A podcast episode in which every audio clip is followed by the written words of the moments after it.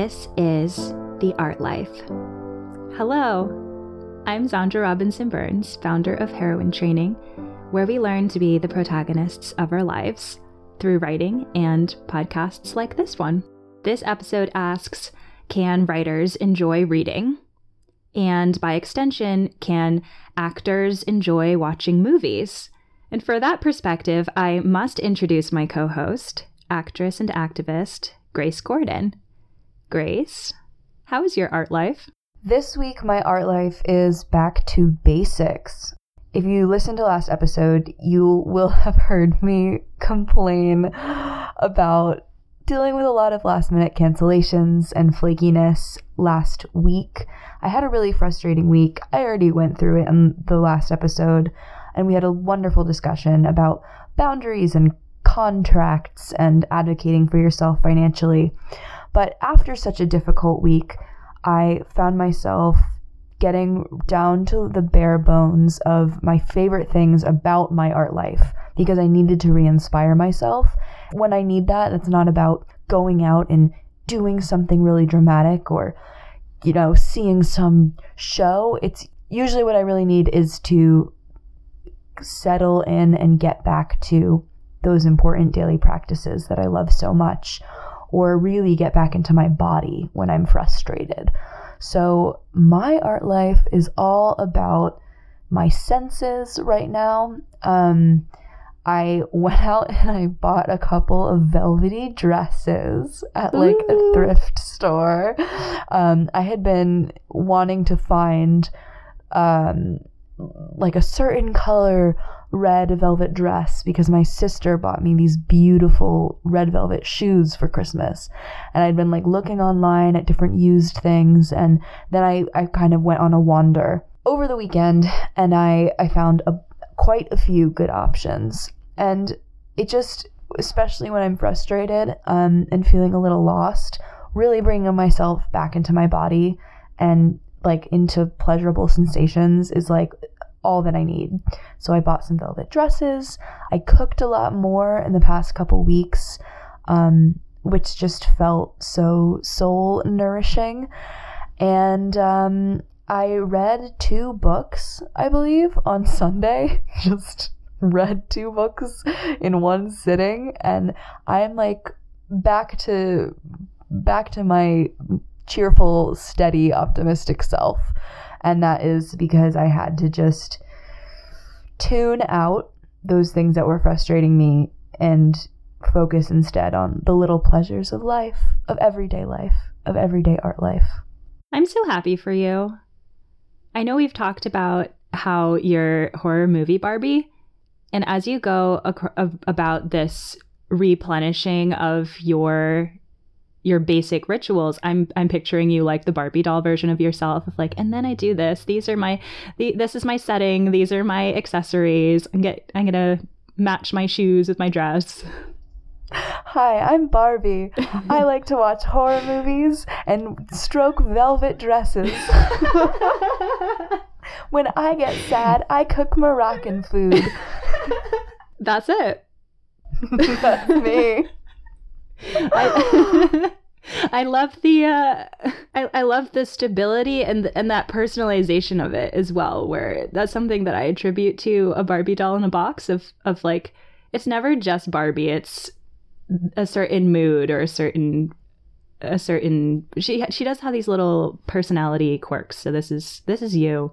And in perfect alignment with what I needed, I picked up Austin Kleon's new book called Keep Going he wrote Steal Like an Artist and Show Your Work, and his latest book, Keep Going, is all about this kind of feeling of frustration when maybe you're spending too much time reading the news and getting depressed, or you're just feeling like your your work isn't having the results that you want it to. It was really, really inspiring. And his his work is always so simple and it's always exactly what I need when I pick it up. So his book Keep Going was like the perfect thing to read this week, and that is also, you know, yet another reason that I feel so much better now.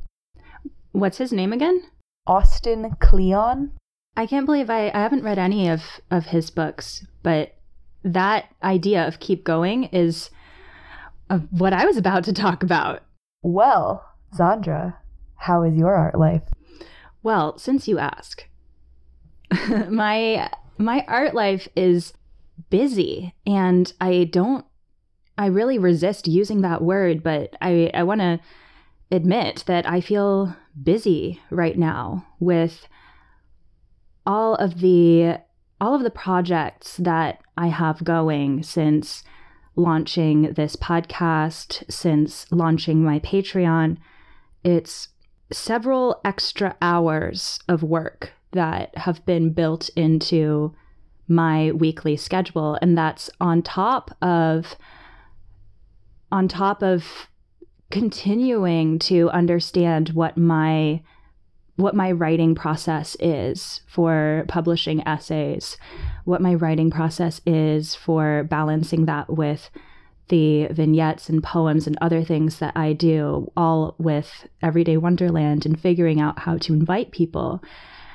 And through all of this, where I feel like I can talk about it and not just be exasperated by how busy I am, is something that I've learned over the years that if I keep going, if I keep doing this and and just show up week after week, those hours will dwindle down.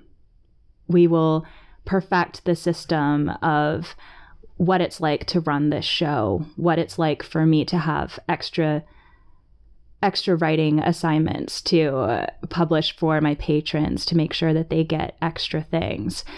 All of those things have this buffer around them right now of uh, of the extra time because my process isn't whittled down to to the bare essentials.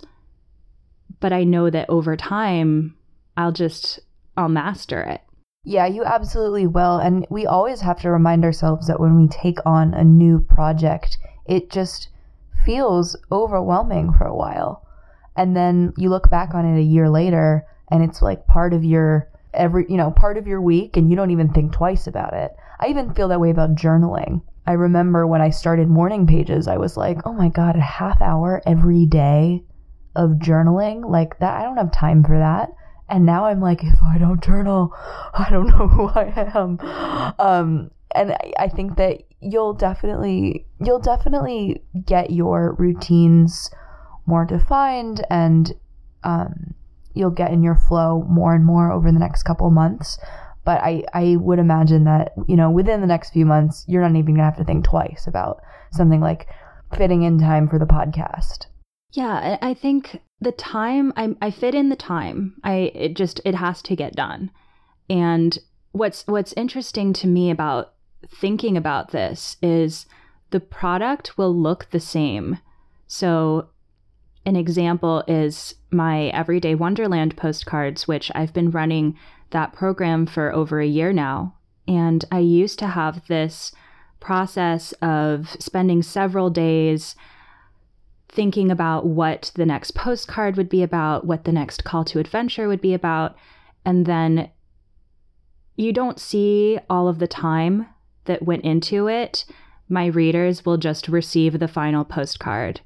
But lately, after doing this for a year, every week, I that process has shortened a lot. A lot of it becomes more embodied, a lot more automatic and the result is the same. I don't think the postcards have really changed in how they appear, but that that timeline of how much time it took to to get it ready to send that has diminished significantly and I, I know from from doing that project for so long from running tea parties for so long that um, that that preparation, the questions around the preparation will will go away as I develop confidence in my process. And practice makes perfect, and this is true for just any part of our lives. Mm. You really do just have to do the thing over and over and over and then it, you know your your muscle gets worked and it's easier and easier. I, I think that's true for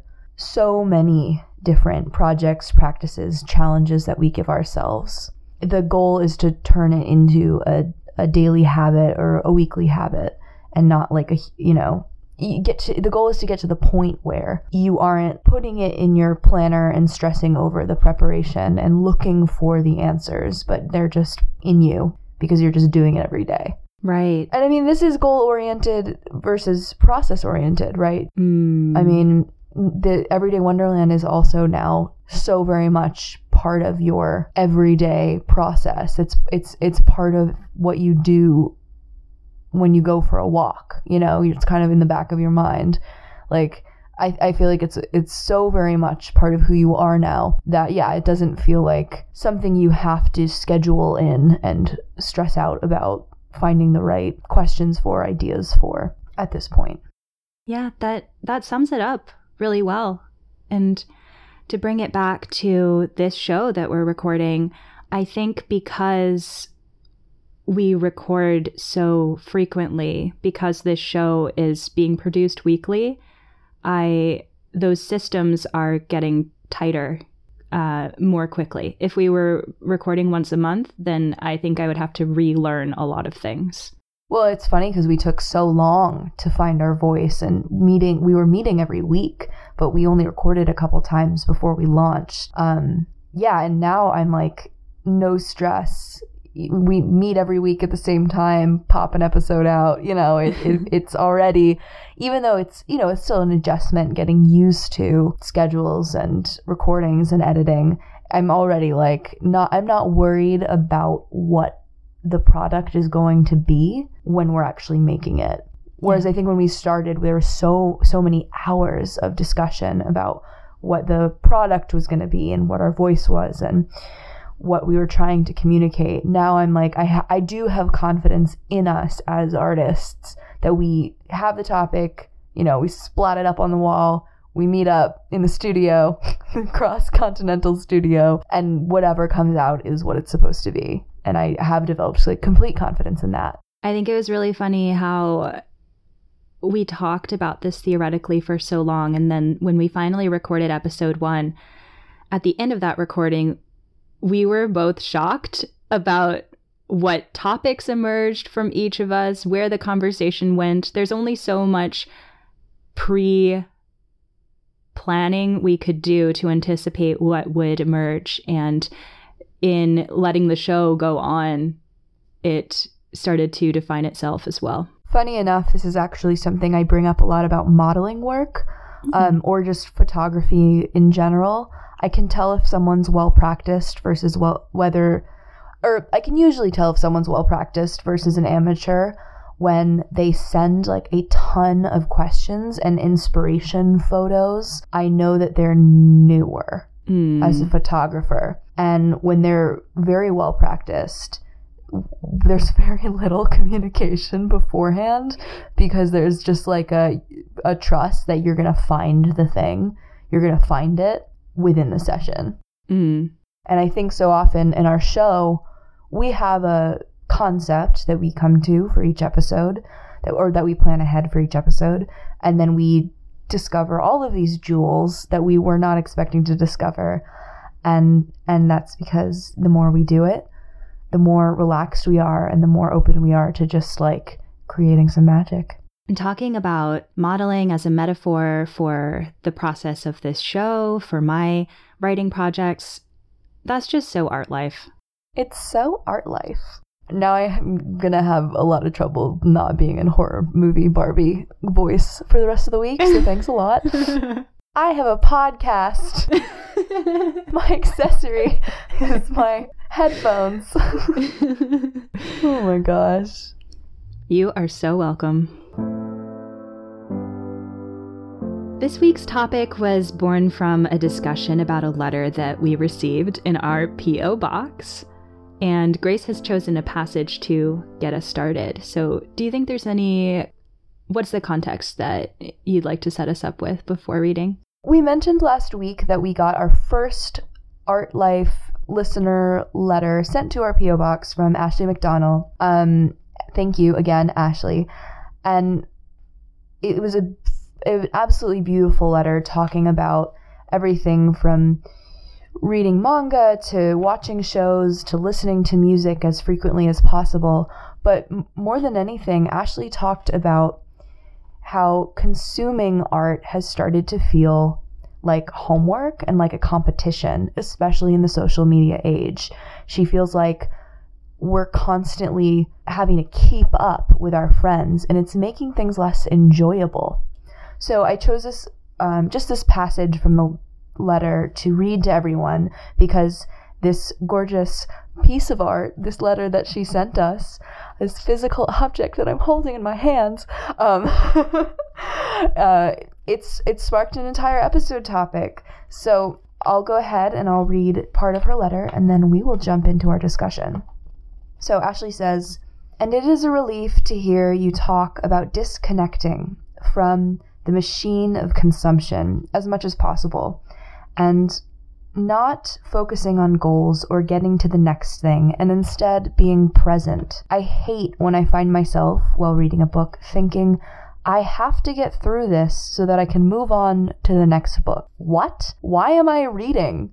I don't want to be reading because I have to read a hundred books this year because that's what my friends challenge themselves to do. I don't want to show off that I own books on Instagram to just show off my collection and see other people do the same. I want to read to have fun and to learn and to genuinely connect with fellow fans. And I'll stop there. Thank you again, Ashley, this lovely discussion is something that I think Xandra and I both think about a lot.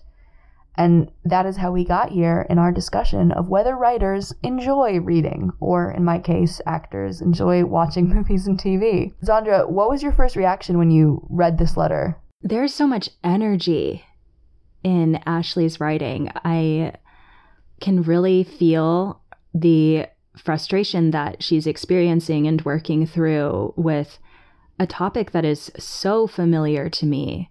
It makes me think about why we read and what it means to read for fun.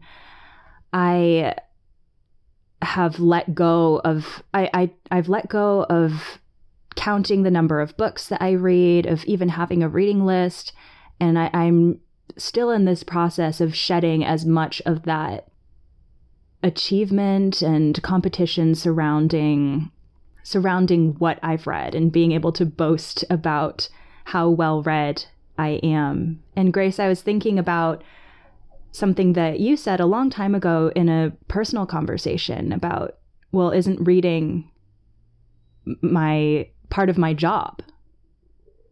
And it got me thinking about whether that helps me enjoy it more or less.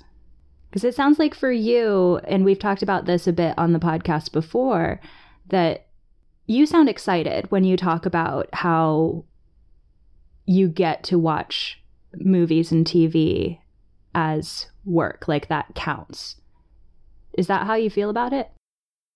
I definitely think that it's funny.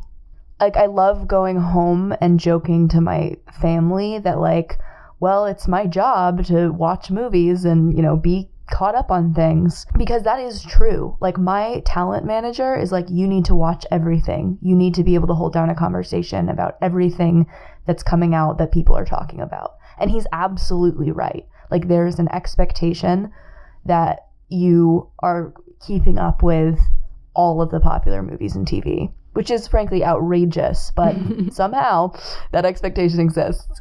Um, and I do think it's funny. I think, you know, childhood Grace would be so excited to hear that.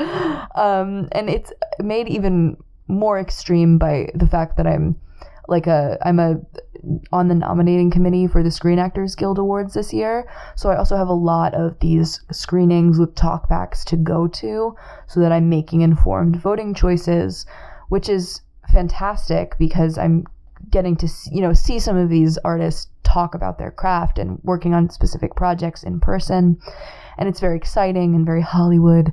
Um, but it's a huge commitment time wise and i have become wary of just watching something because everyone tells me i have to. Mm. i am wary and i think part of it is intentionally developing my own taste and not needing to please other people. for for me, um, when it comes to film, I've noticed that I really don't enjoy mob movies. I am of a generation that missed that like that missed real life mob stories in the news. Mm. None of that really existed by the time that I was born or conscious.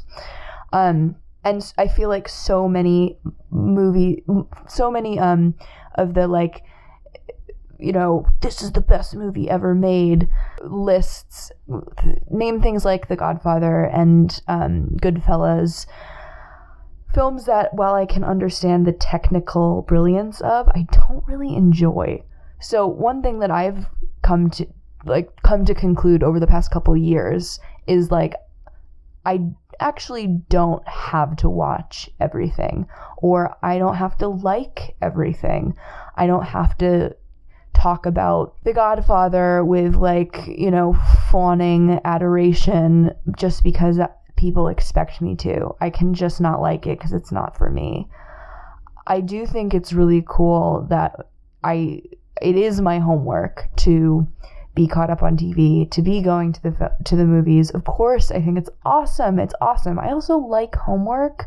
You know, that's something you understand mm-hmm. too. Like I like having assignments and I love art. So I think it's freaking awesome that I I consider it part of my job to be watching things all the time. But I know that I don't want to lose the pleasure of it. And sometimes that takes that takes a lot of um, confidence in myself almost to to be able to turn away from something that isn't for me even if everyone else says it's the greatest thing. Or you know at this point in my life because my time is limited for the first time ever i am stopping shows a couple episodes in if i'm not loving them. Whereas before i was such a finisher that I would like, you know, throw my hands up over my ears and go la la la if I even heard of someone judging something before they watched it to completion. Now I'm like, I don't have every, you know, I don't have all the time in the world. I if four episodes in, I'm not grabbed, I'm done. And that's like taken a lot of um self-development for me to like feel confident about myself um, you know, to trust my own taste and intelligence enough to be comfortable making those sort of choices for myself. You know, I don't like mob movies either. I think that I just don't. and I think you articulated it so well is that it's it's something that is disconnected from my experience and I I can't I can't relate to it. Not that I need to relate to everything that I engage with, but I am thinking about what the purpose of reading is. And by reading, I count all forms of art media, all all genres, all media of art. I I think about reading as as research, as gathering, as I, I used the word a few episodes ago, and that inspired the current theme that we're focusing on in Everyday Wonderland this month, I, I think of reading as gathering. So I think there are two separate pieces here as professionals, where on one hand, we need to be well read. We need to be aware of the context of our own work by watching the significant movies, by reading the significant texts. But then there's another piece of being a professional artist that is related to the gathering, and that is continuing to be inspired, continuing to find pieces of art that I connect to that can inform what I create. Is that something that you can relate to? Well, and so much of like Ashley's letter even was about this kind of peer pressure. Mm. And I think a lot of what I'm talking about too is like, you know, almost needing to validate your own art by having seen every movie ever. Or, you know, in your case, like having to validate this title as essayist by always having to be reading this, that, or the other. Um, and then I, I, you know, I think about some of my favorite artists. Like like I will once again name drop David Lynch. He like doesn't watch any movies. He's open about the fact that he doesn't watch movies. He's like, "Oh, I don't like most movies." and like like um Joaquin Phoenix, one of my favorite actors, he does not watch any television shows, even in this golden age of television that we're living in. He's like, "Yeah, people always tell me to watch things. I just have no interest." He's like, I don't do that. I'm not interested. I'm not going to watch Game of Thrones. And I was like, wow, the power, the power that it takes to say, I'm not going to watch any television. It's astounding. um, and and there is just there's so much peer pressure to watch everything and you know especially as like a young woman who's been working since she was a teenager i really can't stand that kind of like attitude of like, oh, you haven't seen this? Do you, you know, what do you even know about movies? Or like, oh, you're new to, you know, you're new to all this because you haven't seen. I'm just gonna list something random, like, like, oh, you haven't seen Citizen Kane, like time to watch that because you're invalid as an artist if you haven't seen that. I'm so over that kind of attitude. And I, of course, I love movies and I, you know, particularly love television, but there are plenty of things that I haven't seen and and that's okay. Um I'm working through my list and I'm working through my list choosing the things that speak to me because life is short and I don't want to waste my precious hours watching things because someone shamed me into doing it. Watching things I don't enjoy because someone shamed me into doing it. This morning, I published an essay called Souvenirs, and in it, I explore what was so inspiring and so important to me at Oxford. And one of the paragraphs was directly inspired by Ashley's letter, where I write about the relief I felt at university for this shift in attitude away from shaming each other for what we didn't know. That's something that I experienced a lot in in high school in New England was, "Oh my gosh, I can't believe you haven't seen this movie. I can't believe you don't know this author." And in turn apologizing for if someone says, "Have you read this?" The expectation is to say, I'm so sorry, I have not read every piece of Russian literature. But at Oxford, there is this understanding of just how much there is to read, just how much there is to learn, and that the core texts that everyone is expected to be familiar with are not always the ones that deserve the most attention as well. I remember having breakfast with someone from college who was studying physics and we were asking each other about what we were talk what we were learning and I said I'm writing an essay about Charlotte Bronte and he said, "Oh, who's that?" And it was such a relief. I love that. like he didn't have to pretend like he oh I and I know like they just cut out all of the the time wastage of judging each other and just like tell me about her and I asked him an equally stupid question about physics. And it's not a stupid question, it's just let's just cut to sharing. and I would love to just invite people to to do that more often, to have that kind of curiosity, but also not commit to watching something or reading something just because someone else tells you to. I find myself, I always go, oh yeah, I'll watch it. Mm. And like, I would love to stop saying that because like I haven't done anything wrong by not seeing this, you know? Like he didn't do anything wrong by not knowing who Charlotte Bronte was. He has other things in his life that he's more excited about, and maybe because he asked you about her, it will spark his curiosity and then he will go read a book of hers. But like also maybe not. And what matters is the interaction that you two have and the excitement that you share in your conversation with each other. What matters is not that he goes and watch and reads that book. And it put it challenged me as well because who does that? Who I never have to explain who Charlotte Bronte is, but he challenged me to sum her up. And in doing so, I learned things too. I refreshed my own knowledge of what is the important thing that I want to communicate about this author? It made me think about what I was learning in a different way. I have a friend out here in LA, my friend Alex, who he's he's so well read and he's so well versed in television and pop culture. Just wonderful. But whenever he tells me about something I haven't seen, he always says, Oh, I'm so excited for you. Mm. And it's not condescending at all. It's it, he's sincerely excited for his friends when they haven't seen something that he really loves because he's like, you get to experience that thing if you want to. You get to experience that for the first time. That's amazing. And I'm like, what a good attitude that is. And I want to do that for other people. You know, I would love to just tell them a couple things about whatever film or, or television show or book it is and say, I'm so excited for you if this is something that sparks your interest because that's so cool that you get to experience it for the first time. And if it doesn't, like that's cool too. You don't need to, you don't need to take my advice or you don't need to take the suggestion at all. How does watching movies impact your acting?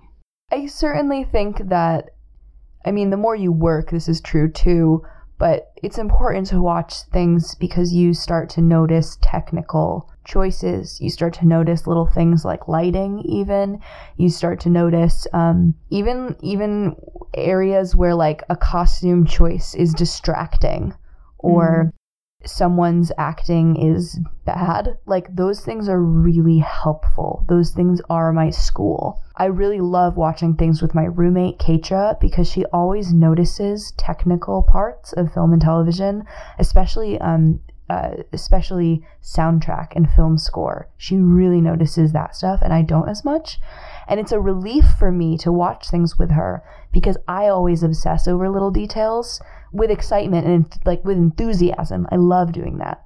But I think that it can be annoying to people who aren't in the film industry to watch things with me, to be perfectly honest, because I'm out loud obsessing over these little details and it comes from wanting to share that with them but it's not always interesting so i love watching things with Keitra because we both consider it school and and it's just satisfying to share that with someone one of my favorite discoveries when i first got to los angeles was noticing how many of my peers loved watching animated shows and like would really finally be able to relax when they watched anime or a cartoon. And even though actors are voicing those things, my my um my assumption about why film actors love watching cartoons or reality TV. So many famous people love watching reality TV, which made no sense to me until I moved here. I realized that it's cuz it it's not homework. Mm. When you're watching anime or you're watching like the Great British Baking Show, it's not homework. You're not doing your job. And suddenly I understood it. Even if I rewatch like a sitcom that I've seen a hundred times, I am in actor brain. Mm. And that just becomes more true every year. I like actor brain. I love my work and I love the little things that I notice and obsess about. And I love thinking about people's acting choices, but it isn't relaxing. It's just not. And frankly, like I don't want to be relaxed. I, I want to be affected, but I I feel like I am working when I watch film and TV and thank God for baking reality competitions and thank God for podcasts and thank God for me for um for me thank God for comics and uh you know even fiction or nonfiction that although I it's it serves my art and it's part of what informs my art I don't feel like I'm working when I'm consuming those things. Well, there's another question to add to our title. Can podcasters enjoy podcasts? I think that a podcast can often feel like work for me in the self development genre when it feels too similar to what I write about. But I love listening to Rob Has a Podcast, which recaps reality TV.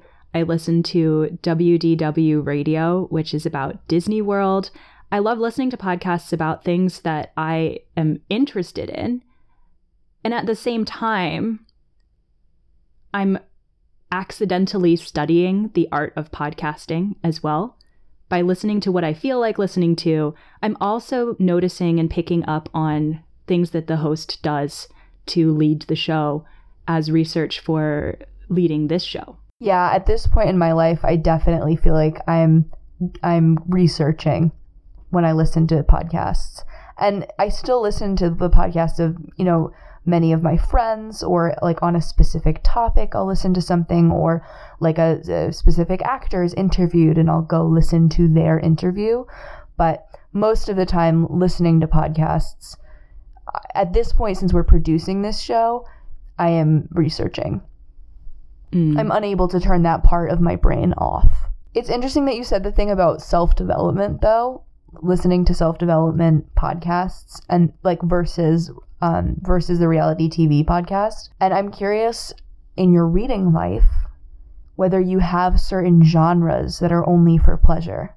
I was thinking about this because I tried to make all of my reading only for pleasure as much as I can. Whenever I feel like I'm reading something because I ought to, then I question whether I should be reading it at all. And there's this sweet spot that we touched on a little bit about reading something that is relevant enough to my work, but it's also distant enough that it doesn't feel uncomfortably close. I love to something that was really liberating about defining myself as an essayist is the peers that I I categorized myself with where I realized I don't want to be I, I don't want to be one of these bloggers. I want to be hanging out with Henry David Thoreau and Ralph Waldo Emerson. I love reading essays from a hundred years ago, or I love reading Zadie Smith or someone more literary. And when I read someone who's a little more conversational, which is where my writing style veers towards, when I read something that's too modern, it it feels it feels uncomfortable to me. It's it's too on the nose. so I like to read something that's a little bit off. So you really have to steer away from anyone who feels too similar to you.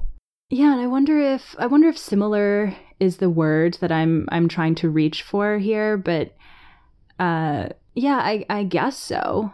And then outside of reading essays, I've learned as we talked about on our fun episode that it is essential for me to engage with whatever feels like it's fun because that is what will work its way back into my writing as well. I reference everything from Marvel movies to Middle English poetry in my essays. And I don't do that on purpose. I do it because it's how I relate to the ideas that I'm exploring. So I I've learned that once I pick an essay topic, once I'm writing out the idea, if I think I don't then do more research around that topic. I work with what I already have. So, in my Owl Post essay, for instance, I was writing about social media and this the the way that I balance my ideas with how I communicate and wanting to have boundaries around that practice. And I kept asking myself, what is this like? What is this like? And I was reading Harry Potter and the Order of the Phoenix for my sacred text reading group. And there is this passage where the owls are arriving at breakfast and delivering the letters, and Harry's waiting for a letter from Sirius, and it doesn't come.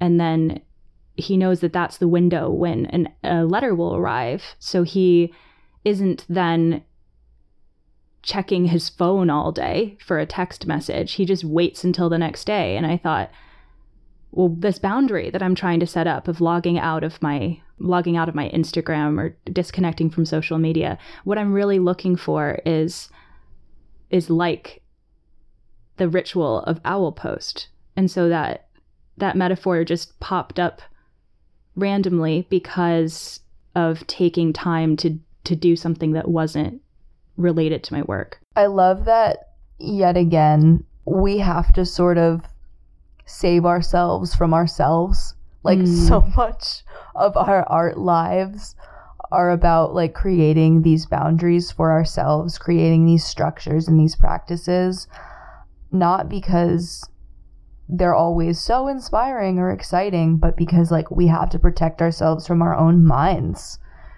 or from our own impulsivity or from our own neuroses with tracking everything or always needing to be an achiever.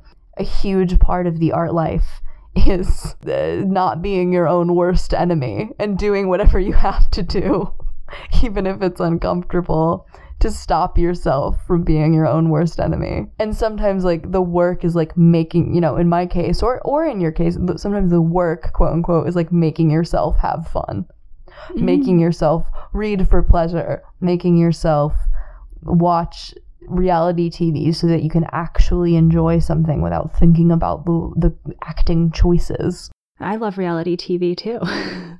I, I, think know you do. Yeah, Survivor just started. And I learn so much about personal development from watching Survivor because it's just about people coming to terms with themselves when they're stripped of the context of their life. I learn from that as art in a way that feels more organic than reading a 50th personal development book.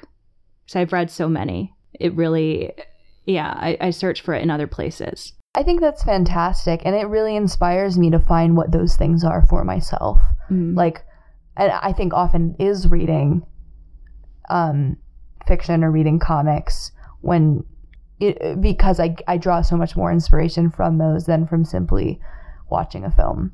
Or I think that often those inform my acting more than trying to repeat something that I see on film. as we talk about this i'm reminded of one of my favorite novels my favorite novel northanger abbey by jane austen which inspired the term heroine training it's a satirical novel and it's about a girl who loves reading novels but at the time novels were novel novels were spoken about the way that we're talking about reality TV today of it's this junk food kind of perception and the characters in the novel are judging Catherine for enjoying something so frivolous when she could be reading a more serious text like a, a history book and she connects with this guy because he admits to loving novels too and beyond that she uses the fictional worlds that she's living in through reading to understand her own place in the world. So, at the beginning of this episode, you mentioned how social media inspires this competitiveness around what we read and the uh, this judgment around and status around what we read, but in some ways that's been around for a long time. It definitely has. And we can, you know, we can always go, oh, our generation is dumb because they don't read or whatever it is. You know, every generation just complains about the younger generation for not for not being refined enough or cultured enough or whatever it is, for not consuming the right art. Um but but that judgment is always going to exist. So we have to just choose to consume what we actually enjoy. And like Ashley said, like consume the art because we want to sincerely connect with other fans. We want to make build relationships around shared interests, not compete with our friends because we've read X more times. Um, you know, one of the lovely things about talking about this this week is that in a week I'll be seeing you at LeakyCon. You and I are going to be hanging out at a Harry Potter conference with my dad and my little brother and so many other people that we know, sharing um, just unbridled enthusiasm about Harry Potter still now in 2019, just because it brings us joy. And of course, there's so much competitiveness in fan culture, whether it's about collectibles or about how many times you've seen something, who you've met, or what tattoo you have. But, you know, I, I think that the the friends that we have aren't so much like that. And um it just reminds me like why we love art why we love making it and why we love engaging with it. So I'm really excited that I'm going to see you soon on this shared, loving, enthusiastic space that is LeakyCon. I can't believe that's in a week. Now that we've turned into, you know, when we turn the page into the new calendar, just it, October felt like so long away because it was several pages away in my diary. I do want to ask you before we close, and of course, no judgment. Do you track your reading and your watching? I do by hand in my in my planner. Do you write it like in on the the day that you watch something or do you have a list in the back of your planner? I have a list on the graph paper section of the passion planner. And then on a weekly basis, I write these I draw these little symbols. And last week I mentioned that I have a song of the week. So I draw a little music note and I fill in my song of the week. And then I also note down what I'm reading and what I'm watching. Because even though I've let go of goals to finish things, I still want to encourage my personal habit of being in the process of reading something.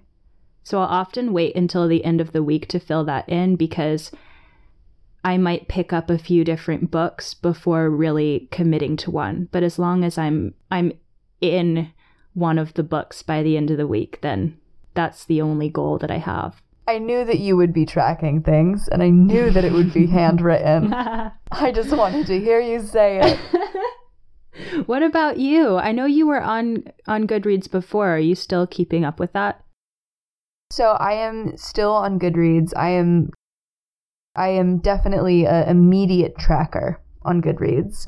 So as soon as I finish, as soon as I close a book, it goes up on the Goodreads count. And I do set a goal every year. Um, my goal every year has been 100 books for the past couple years, I believe. And um, I've been meeting that. And it does, I mean, for me, it helps me stay on track and it, and it, I enjoy keeping pace um, I tr- I've started tracking my film watching on this site called Letterboxd, which is basically Goodreads for movies.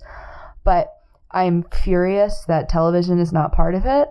So I, I need like I don't know. I I need to create a website that tracks all three because I really do enjoy the tracking um, and the list keeping and the discovery of, you know, seeing what other people are reading, watching, writing about. But, you know, my dream would be that there was a place for all of those things and maybe music too. Um, and, I understand the irony of saying this in an episode where we're talking about not being achievement oriented, where we're talking about not competing. But I, I definitely don't see my um, my hundred book goal as a competition with anyone. It's just like it's a priority for me. It's just like a place to track something that is so much my priority. And um, I love seeing what my friends are reading. Like I'll I'll see people on that site who maybe I haven't spoken to for a long time, and I'll see what they're reading, and I think that's so cool. Um, and if it looks good, I'll add it to my list. Um, but yeah, I mean, gosh, someday I would love to see a site that is all of those things. And then I would love to get off social media entirely. And I would love to only only keep on the website that is about what art I'm consuming and just seeing what my friends are consuming um, because that's all I'm really interested in. I might actually use that. Maybe let's let's let's make that website because I TM.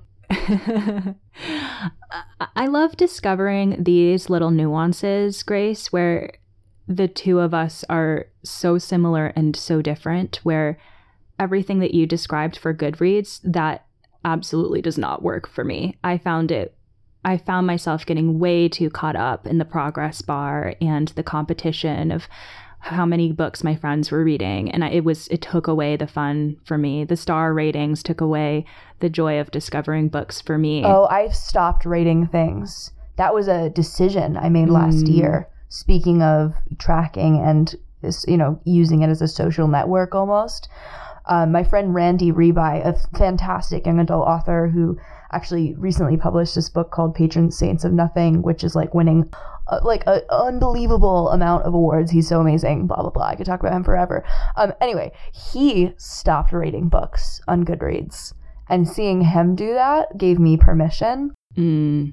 And there was also like an awkwardness about rating things when you are an artist and some of your peers are artists. Mm. Because, like, if I'm reading a book that my friend wrote, I don't want to put a fucking rating on it.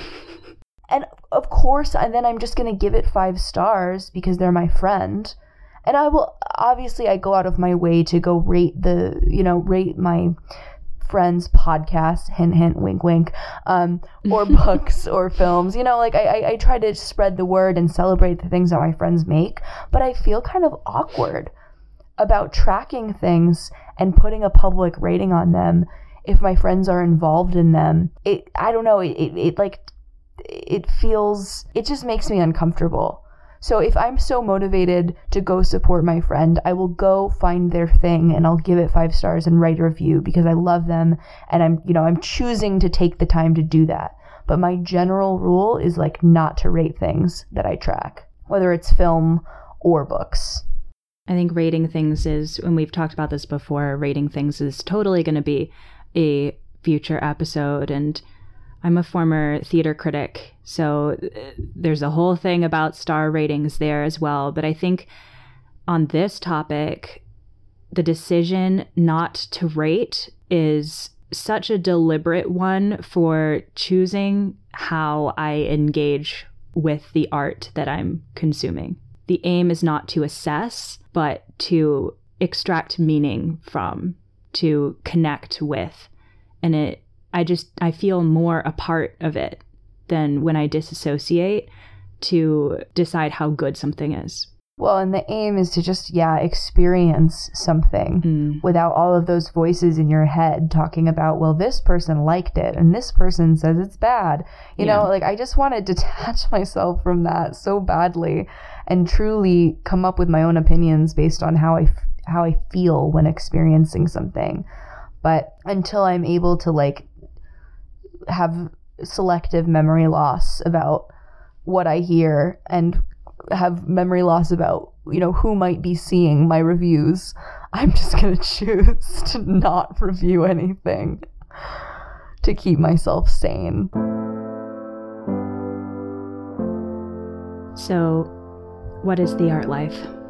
the art life is having enthusiasm for whatever brings you joy regardless of what you should or should not like Mm. Xandra, what is the art life I wrote down something you said earlier, which I really liked. The art life is saving ourselves from ourselves. I think there is an art I'm realizing in interpretation. How I read a text, how you watch a movie, that interpretation, that response, even if it's just in our head, that's art in itself. And it's how we save ourselves from ourselves. In Austin Kleon's book that I read yesterday, he said, I don't think the world needs more great artists. I think the world needs more decent human beings. Ooh. And I'm trying to carry that with me in the way that I talk about art and in the way that I create it. I want to put an equal sign in there as well of a great artist is a decent human being.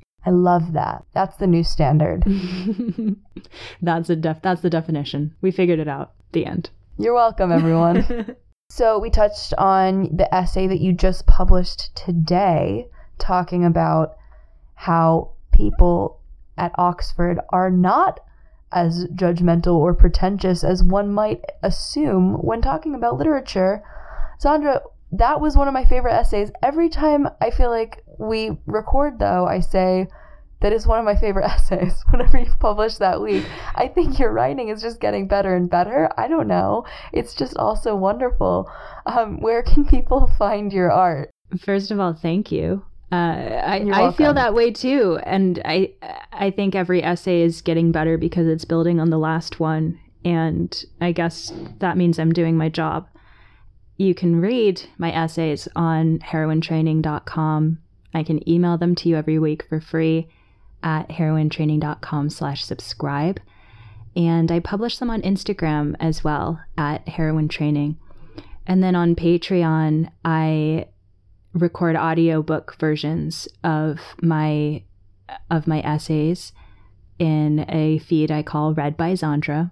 So I can read them to you there. I also wanted to mention this episode that something that every patron of mine gets from the $1 tier and up is a feature called Secret Stories, which I, I send out every week where I illuminate something from my writing process. I'll tell more stories like I have on this episode about how I connected an idea to another idea, often by accident, but in paying attention and taking the time to work these things through, it it becomes art. And there there are these running themes in my life that I wouldn't have put together if I didn't stop to write it down.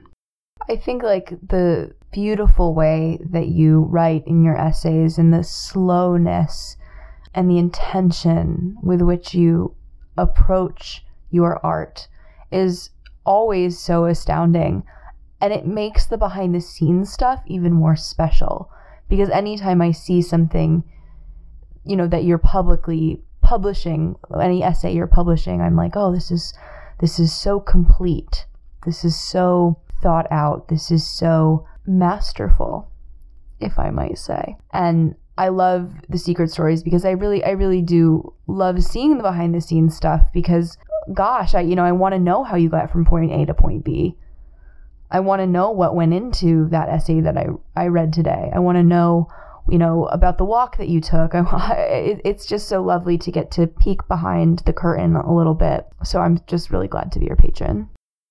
Thank you. I'm glad that you're here. Grace, where can people find your art? My art can be found on patreon.com slash Grace Gordon Official. If you want to just keep up with what I'm up to, that's the place to go for dollar a month or more. Um, just because I, I, I post where to find anything I'm working on. Like I post this podcast, I post little snapshots of modeling work. I, you know, I was a guest on another podcast recently and I posted that. I have a film coming out on Amazon Prime pretty soon and I, that's you know I'm gonna post it on Patreon first, so that's definitely where to to go find me if you're interested in sort of keeping up with everything. Patreon's the equivalent of my newsletter. I don't have one. I don't really want one. You can join Patreon if you want to keep up. Um, and then, of course, I also post on Instagram at Grace Gordon Official, and that's more of just the day to day social stuff. I would really love for whoever's listening to this that is a web developer to develop my dream social media that I have concocted tonight. Please please website designers or app designers if you are listening make that make that website. And then I'll no longer mention I'll no longer mention my Patreon frankly. You just make a site where I can track all forms of art consumption you know in tying this back to our previous episode on letter writing something that occurs to me is I love the details of when when my pen pals and I have a little section or a little sticky note on our letters that just list what we're reading, what we're listening to. I love that context. I love that you do that. I always do that with my patrons that I write to. I have a couple people on like the letter writing tier of my Patreon, and I always include little notes like what I'm, you know, reading, watching, listening to. Um, and I really do discover things though through my friends. So I'm I'm mm. that's like one of my favorite parts of of getting a letter from someone is uh, seeing what they're reading or listening to or watching. That's mostly where I get my recommendations for things too is word of mouth from people I trust, whether they're friends, pen pals, or booksellers. And that's a whole topic in itself as well of what do I read next? To be continued. To be continued, because the to be read list is endless Ooh, or non existent in my case. or non existent. It is everything and nothing.